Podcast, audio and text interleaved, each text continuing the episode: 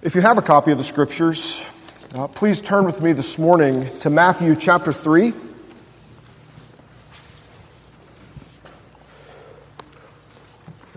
We're going to look at a familiar passage. Uh, it's starting at verse 13, and we're going to look over through chapter 4, verse 11. It's the story of the baptism uh, and the temptation uh, of Jesus. It's a story, uh, many of you, uh, if you've spent time in the church or if you've grown up in the church, you've undoubtedly heard this story before. But while you're turning there, let me just take a moment and say thank you for the wonderful greeting uh, that we have received over the last few days. Uh, we have felt incredibly warmly received. We have been delighted by all of the time we've gotten to spend with y'all. Uh, we've had tons and tons and tons uh, of excellent conversations. Uh, and it's been just really wonderful. We have been so warmly received. If we haven't gotten a chance to meet you, um, please grab me uh, after the service or after the Q and A. I'd love to at least get a chance to say hi to you. Uh, but it's been a wonderful, wonderful greeting, and I'm excited to be here before you this morning, opening the scriptures and thinking together about the gospel. So let's look at the word together. This is Matthew three. Uh, verses 13 through Matthew 4, verse 11. This is the truest thing you will hear today. Listen to this. This is God's word for us this morning. Then Jesus came from Galilee to the Jordan to John to be baptized by him. John would have prevented him, saying, I need to be baptized by you, and you come to me? But Jesus answered him, Let it be so now for thus it is fitting for us to fulfill all righteousness. Then he consented. And when Jesus was baptized, immediately he went up from the water. And behold, the heavens were opened to him, and he saw the Spirit of God descending like a dove and coming to rest on him. And behold, a voice from heaven said, This is my beloved Son, with whom I am well pleased. Then Jesus was led up by the Spirit into the wilderness to be tempted by the devil. And after fasting 40 days and 40 nights, he was hungry. And the tempter came and said to him, If you are the Son of God, command these stones to become loaves of bread. But Jesus answered, It is written, Man shall not live by bread alone, but by every word that comes from the mouth of God. Then the devil took him to the holy city and set him on the pinnacle of the temple and said, If you are the Son of God, throw yourself down, for it is written, He will command His angels concerning you, and on their hands they will bear you up, lest you strike your foot against a stone. But Jesus said to him, Again it is written, You shall not put the Lord your God to the test. And again, the devil took him to a very high mountain and showed him all the kingdoms of the world and their glory. And he said to him, All of these I will give to you if you will fall down and worship me. Then Jesus said to him, Begone, Satan, for it is written, You shall worship the Lord your God, and him only shall you serve. Then the devil left him, and behold, angels came and were ministering to him. This is the end of the word of the Lord, the end of the reading of the word of the Lord. Uh, let's pray and ask God for his help to understand it. Father, we thank you that you are a God who speaks. And we come to you this morning as people who desperately need to hear a word from you. Father, open our eyes Open our ears, open our hearts, open our minds. Send the Holy Spirit to us. Give us understanding. Show us our hearts. Show us our sin. But most importantly, show us Christ. And we pray these things in His name. Amen.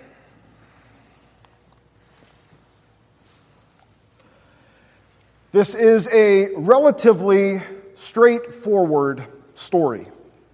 There are not lots of twists and turns. There's not complicated plot twists or extended periods of dialogue or characterization. It's a relatively straightforward story, but it has absolutely profound implications for our lives. You see, at the beginning of the story in verse 13 of chapter 3, Matthew tells us that Jesus has come from Galilee to be baptized by John. Galilee was Jesus' hometown. To this point, he had just been a kind of normal guy.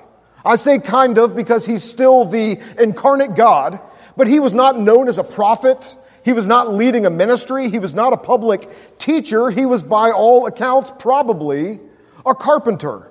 And a carpenter from the backwaters of Israel, which was itself the backwaters of the Roman Empire.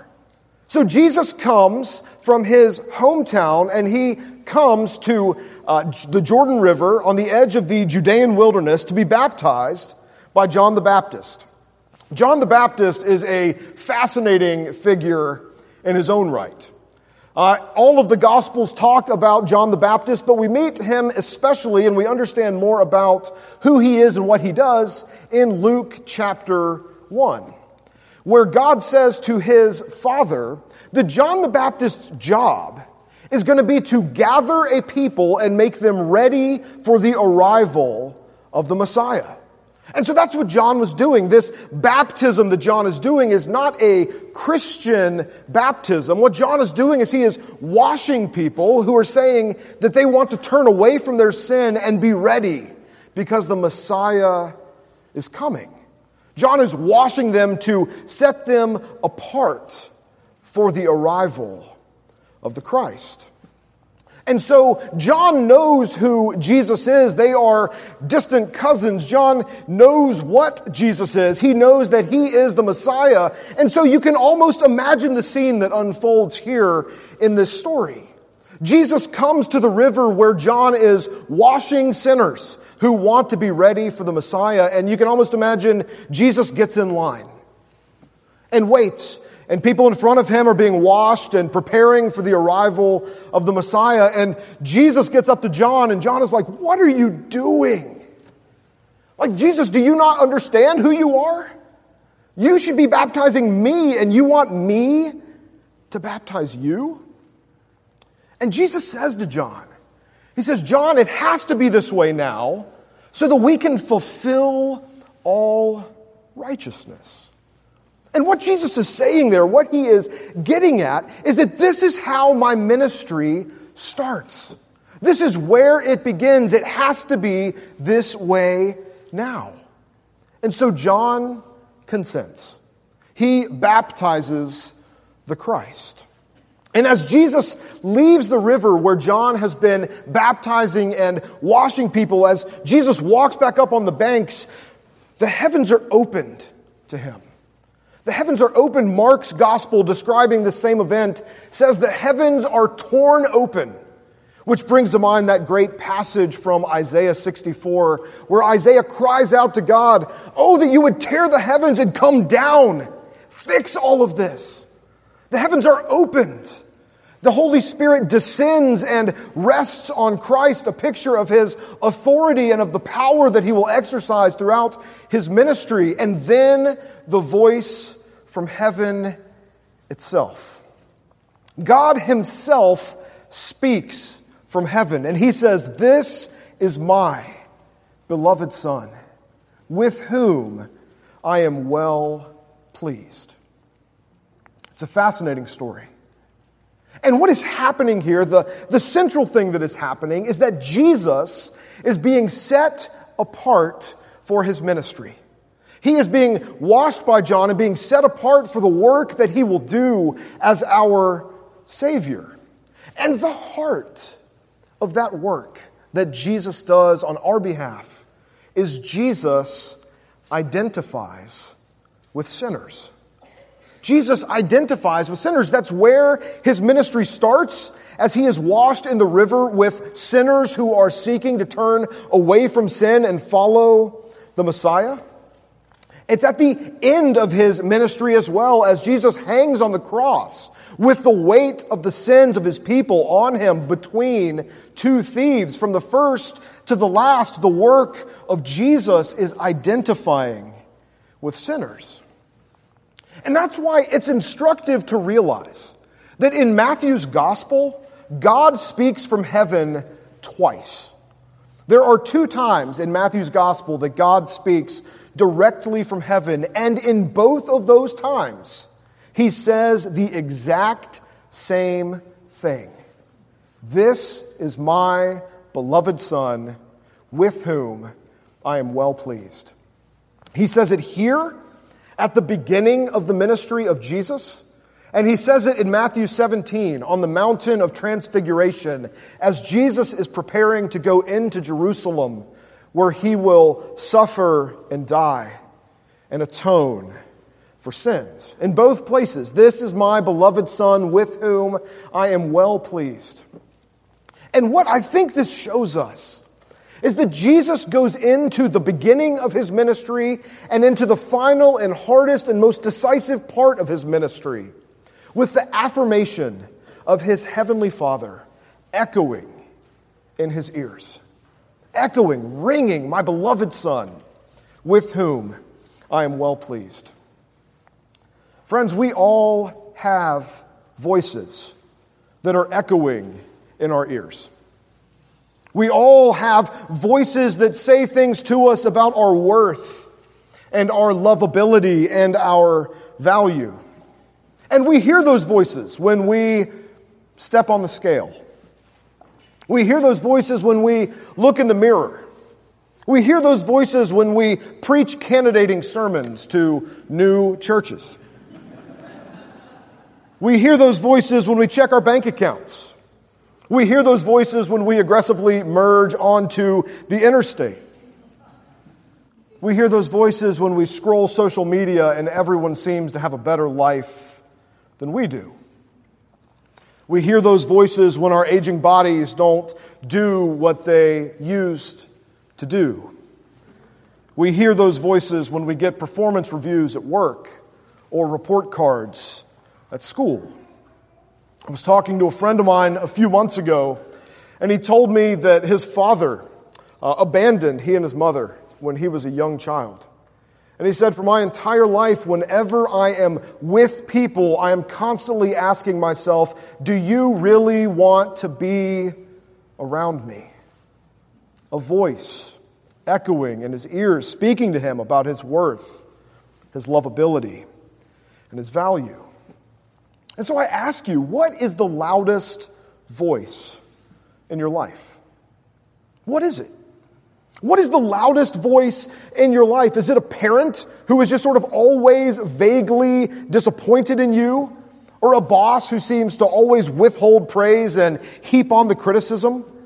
Is it a coworker who makes snide remarks about you? Or a teacher who said that you were never going to amount to anything? Is it a spouse who is controlling or critical of you? Is it a random stranger who makes a cruel comment about your appearance as you walk past? Is it the silent voice of an absent father? Friends, I ask these questions because we spend our lives craving the kind of affirmation that Jesus receives here from his heavenly Father. We spend our lives craving this unconditional, this unqualified delight and acceptance and love. You are my beloved Son. I am well pleased with you. We spend our lives craving people to say to us, I know you, and I love you, and I like you. And friends, what is beautiful about the gospel? What is profound about the gospel is that when we turn to Christ in faith, when we trust that Christ's atoning work on the cross was not just for people in general, but for us in particular, and when we turn away from sin, we are united to Christ by the Holy Spirit. Anytime in the New Testament you see the phrase in Christ, that means we are united to Him, and everything that is true of Him becomes true of us. We are so united to Christ that what becomes, or what is true of the second person of the Trinity, Christ Himself, becomes true of us. And what that means here for us this morning is that this affirmation from God is ours in Christ. This is ours in Christ, which means if you have trusted in Christ, the truest thing about you, truer than your performance reviews, truer than how you feel or how you look, the truest thing about you is that you are God's beloved child with whom he is well pleased. Friends, God knows you, God loves you, and God likes you in Christ. That is God's verdict on you in Christ. One author reflecting on this said it this way. She said, As Christians, we wake each morning as those who have been baptized. We are united with Christ, and the approval of the Father is spoken over us. We are marked from our first waking moment by an identity that is given to us by grace. An identity that is deeper and more real than any other identity we will don that day. We begin beloved. We begin beloved. Friends, because the affirmation that God speaks to Christ is true of us in Christ, and because God intends for Jesus to go into his ministry with that affirmation echoing in his ears, the same is true of us. God intends that we live our lives with his love and his delight and his acceptance ringing in our ears. He wants us to move into the things he has given us to do, knowing that He knows us and He loves us and He likes us. And I would argue that the essence of the Christian life, or at least a part of the essence of the Christian life, is believing that we are beloved children of God with whom He is well pleased, even and especially when it doesn't feel true. And in fact, in the second part of our passage this morning, I think Jesus illustrates for us what it looks like to cling to that affirmation, to cling to that identity in a time when it doesn't feel true. You see, if you jump down to chapter 4, verse 1 tells us that the Holy Spirit then leads Jesus into the wilderness to be tempted. And our chapter divisions here don't actually help us make sense of the scriptures because this happens right after the baptism. There's not days or weeks or months that pass here. Jesus is baptized. God speaks delight and acceptance over him. And then Jesus is led into the wilderness to be tempted. Verse 2 tells us that in the wilderness he fasted for 40 days. He spent those 40 days praying and fasting and understanding and preparing for the work that would be ahead of him. And at the end of 40 days of fasting, the understatement of the century, he was hungry. I feel sorry for myself sometimes when I have to fast before medical labs in the morning.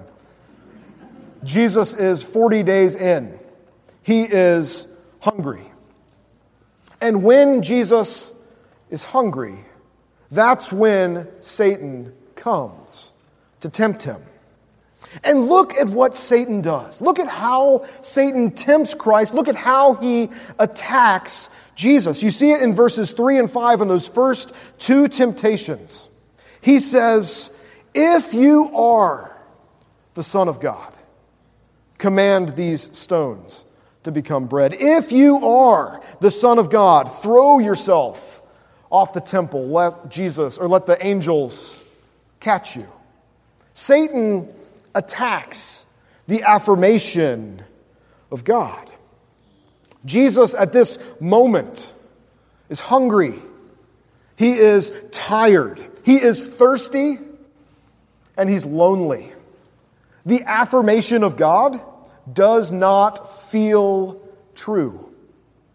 If you talk to anyone who's been through Alcoholics Anonymous, they will tell you they use an acronym of when you are most susceptible to falling back into addiction, when you are most likely to turn back to alcohol. And that acronym is HALT, which stands for hungry, angry, lonely, tired. That is when you are at peak susceptibility to give in to temptation. Jesus has three of the four going, and Satan attacks. The affirmation of God doesn't feel true. So, my question for you this morning when is it that God's affirmation doesn't feel true to you? When is it hard for you to believe that you are His beloved child with whom He is well pleased? When is that? Is it when you're stressed out and overwhelmed by the responsibilities and all of the different things going on in your life? Is that when it's hard to believe that you're a beloved child with whom God is well pleased? Maybe it's when you are exposed and vulnerable, when you make a mistake publicly and everyone can see what has happened. Maybe that's when it's hard to believe that you are a beloved child with whom God is well pleased. Maybe it's when we suffer. And that could be physical, that could be emotional, that could be spiritual. As we experience sickness, or as we experience just relational difficulties, maybe it's hard to believe in those moments that you are a beloved child of God and He is well pleased with you. Maybe it's when you're tempted. Maybe it's when you are tempted to do the same sin over and over again. Maybe it's when you actually sin and then you resolve to do better and you do the same sin again. And it's hard to believe that God could love a person like you. You are racked with shame and guilt. You see, friends, Satan always attacks what God has said is true. One commentator says it this way he says, Doubt is the lever of temptation.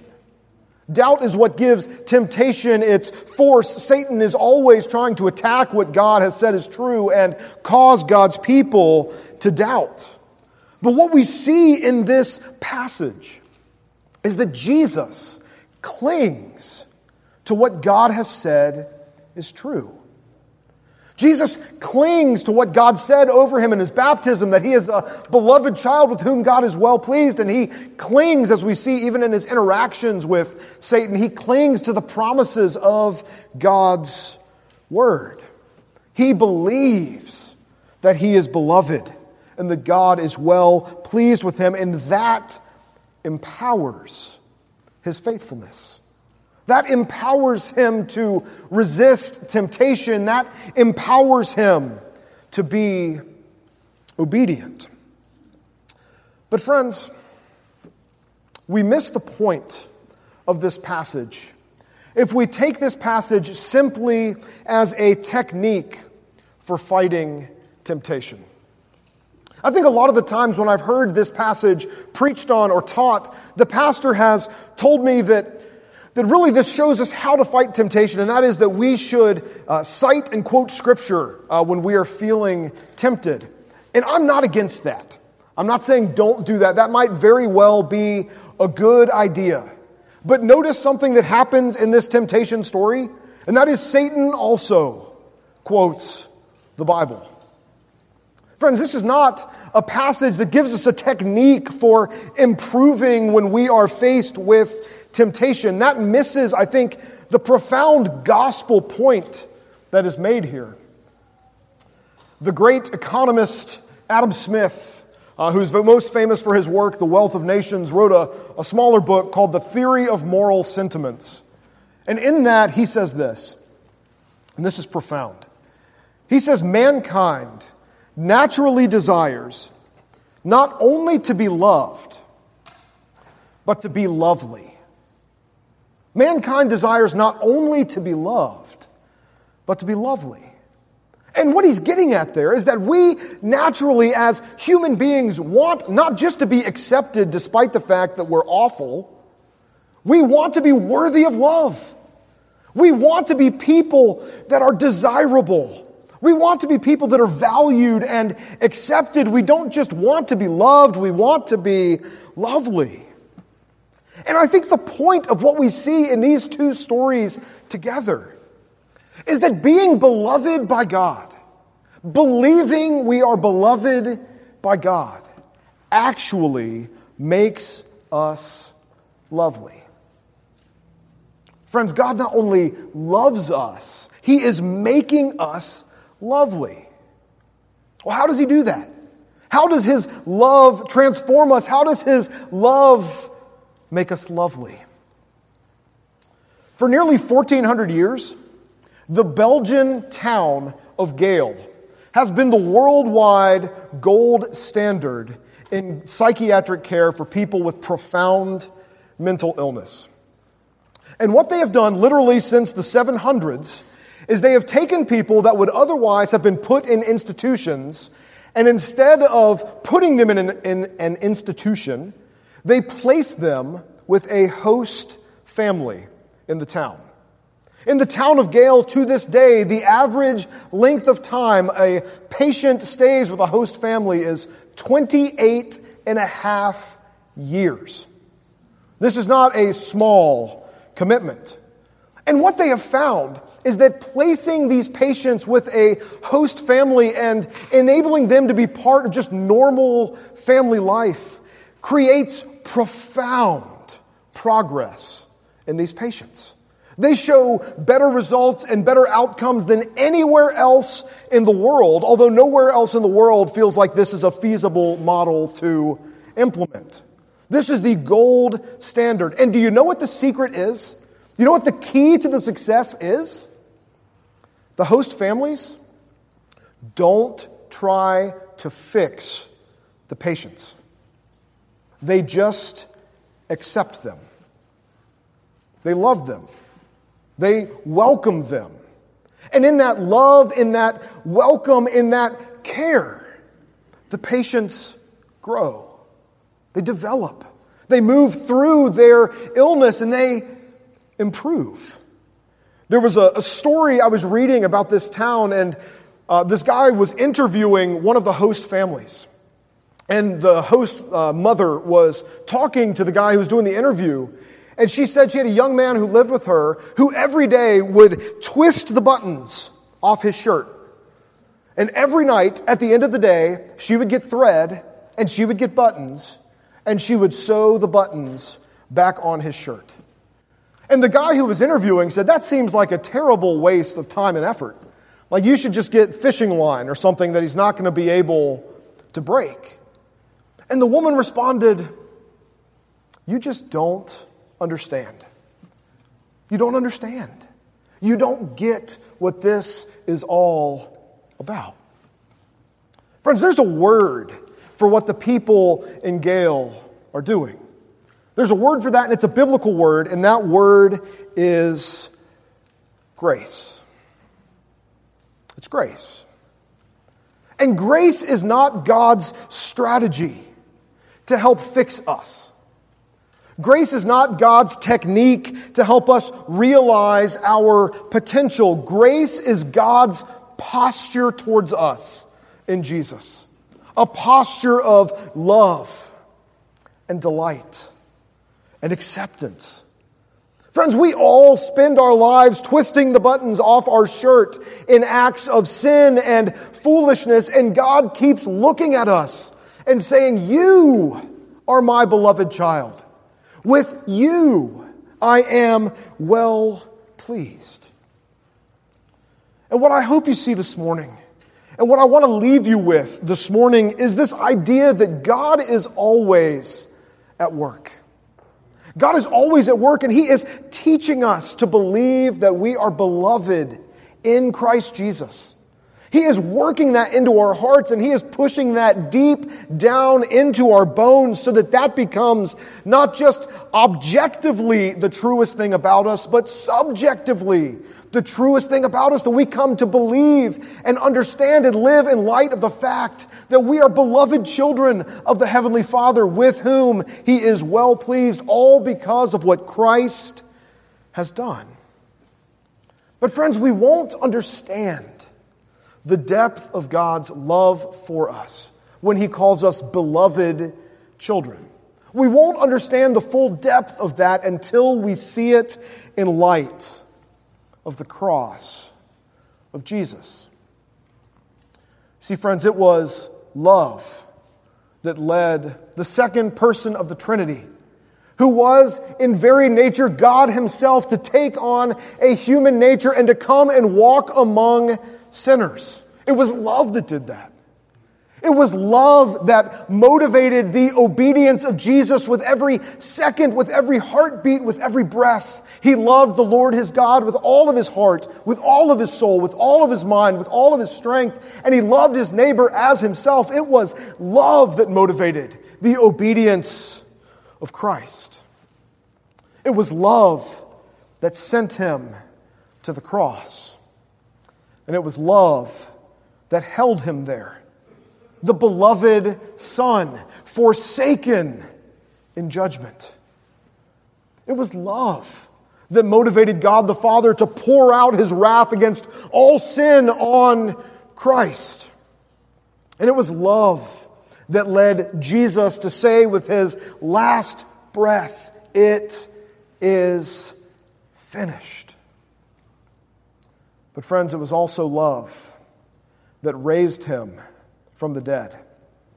It was love that rolled the stone away from the tomb. It was love that led Christ to ascend into heaven. And it was love that enthroned him at the right hand of the Father, where he sits even this morning, reigning over every corner, every molecule of this universe. And he did all of that in part so that the loudest voice in your life, so that the loudest voice in your ears, so that the loudest voice in your heart would be the voice of your heavenly Father saying to you, You are my beloved child. With you, I am well pleased. And friends, that love makes us lovely. It's really good news. Would you pray with me?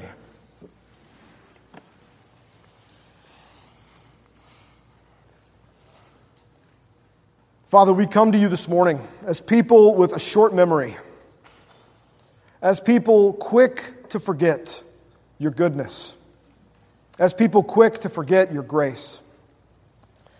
And Father, we, even as we get a hint of your acceptance and love and delight for us in Christ, we easily forget it as soon as something is hard.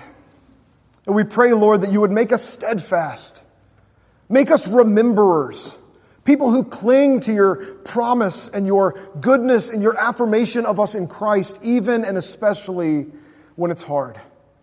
Father, let that affirmation empower our obedience. Let it shape our faithfulness. Let us be people who are pictures of your grace and your goodness in all of our lives. Father, thank you for Christ. Thank you for your love for us in Him. Make it the truest song of our hearts. Make your words over Him the truest thing we hear today because it's the truest thing about us. Father, make us lovely, we pray. In Christ's name, amen.